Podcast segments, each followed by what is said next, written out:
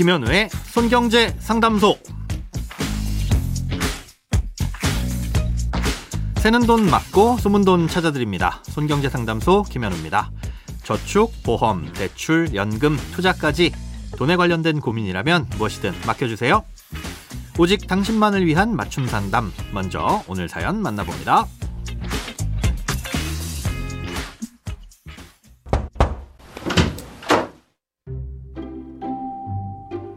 안녕하세요. 저는 초등학교 교사입니다. 경력은 17년 정도 됐고요. 처음 발령 받았을 때부터 교직원 공제회에 저축 상품을 가입해서 돈을 넣고 있습니다.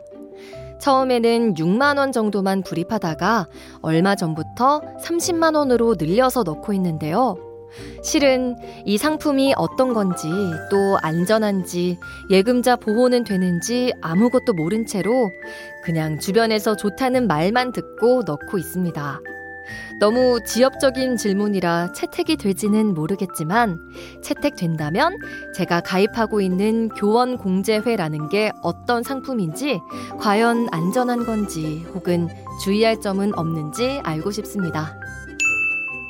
이 공제회라는 건 소속된 회원들 간에 돈을 거두어서 모아두었다가 질병이나 사고, 사망 같은 일이 생겼을 때 마치 보험처럼 활용하기 위해 만든 조직이라고 생각하시면 됩니다.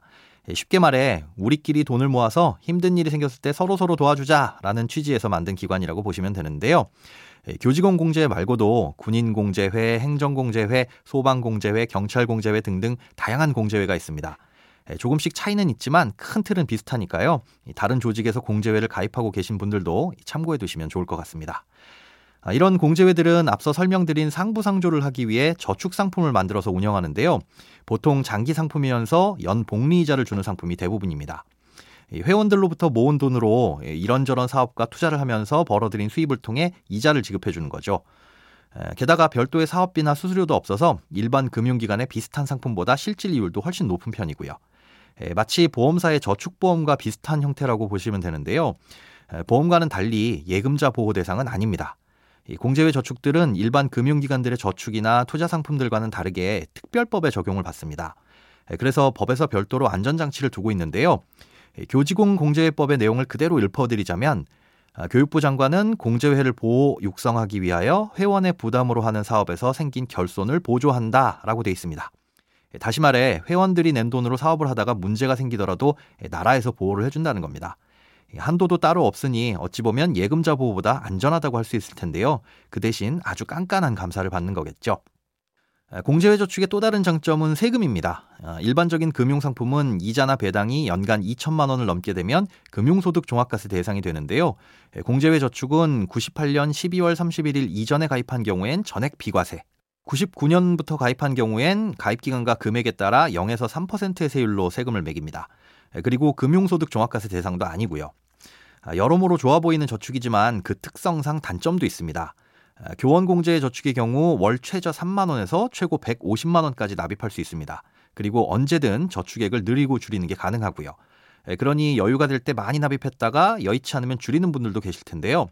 문제는 한 번 들어간 돈은 완전히 해약을 하지 않는 이상은 부분 인출이 안 된다는 점입니다. 예, 오랜 기간 저축을 해서 큰 돈이 쌓여 있는 경우 일부만 꺼내 쓰고 싶더라도 불가능하다는 거죠. 예, 납입한 돈을 담보로 대출을 받거나 아니면 전액을 다 해약해서 꺼내야 합니다. 아, 이런 특성을 고려했을 때 처음부터 너무 많은 돈을 납입하는 건 지양하는 것이 좋습니다. 예, 사연자님처럼 처음에 몇만 원 단위로 시작하다 호봉이 오르면 그 본봉이 오른 만큼 차츰차츰 늘려가면서 끝까지 유지를 하시는 게 이율 면에서나 세금 면에서도 유리하니까요. 예, 앞으로도 급격하게 늘리진 마시고 매년 몇만 원 정도씩만 꾸준하게 저축액을 늘려가시는 걸 추천드립니다. 크고 작은 돈 걱정 혼자 끙끙 앓지 마시고 imbc.com 손경제상담소 홈페이지에 사연 남겨주세요. 검색창에 손경제상담소를 검색하시면 쉽게 들어오실 수 있습니다. 여러분의 통장이 활짝 오는 그날까지 1대1 맞춤 상담은 계속됩니다. 돈 모으는 습관 손경제 상담소 내일도 새는 돈 맞고 숨은 돈 찾아드릴게요.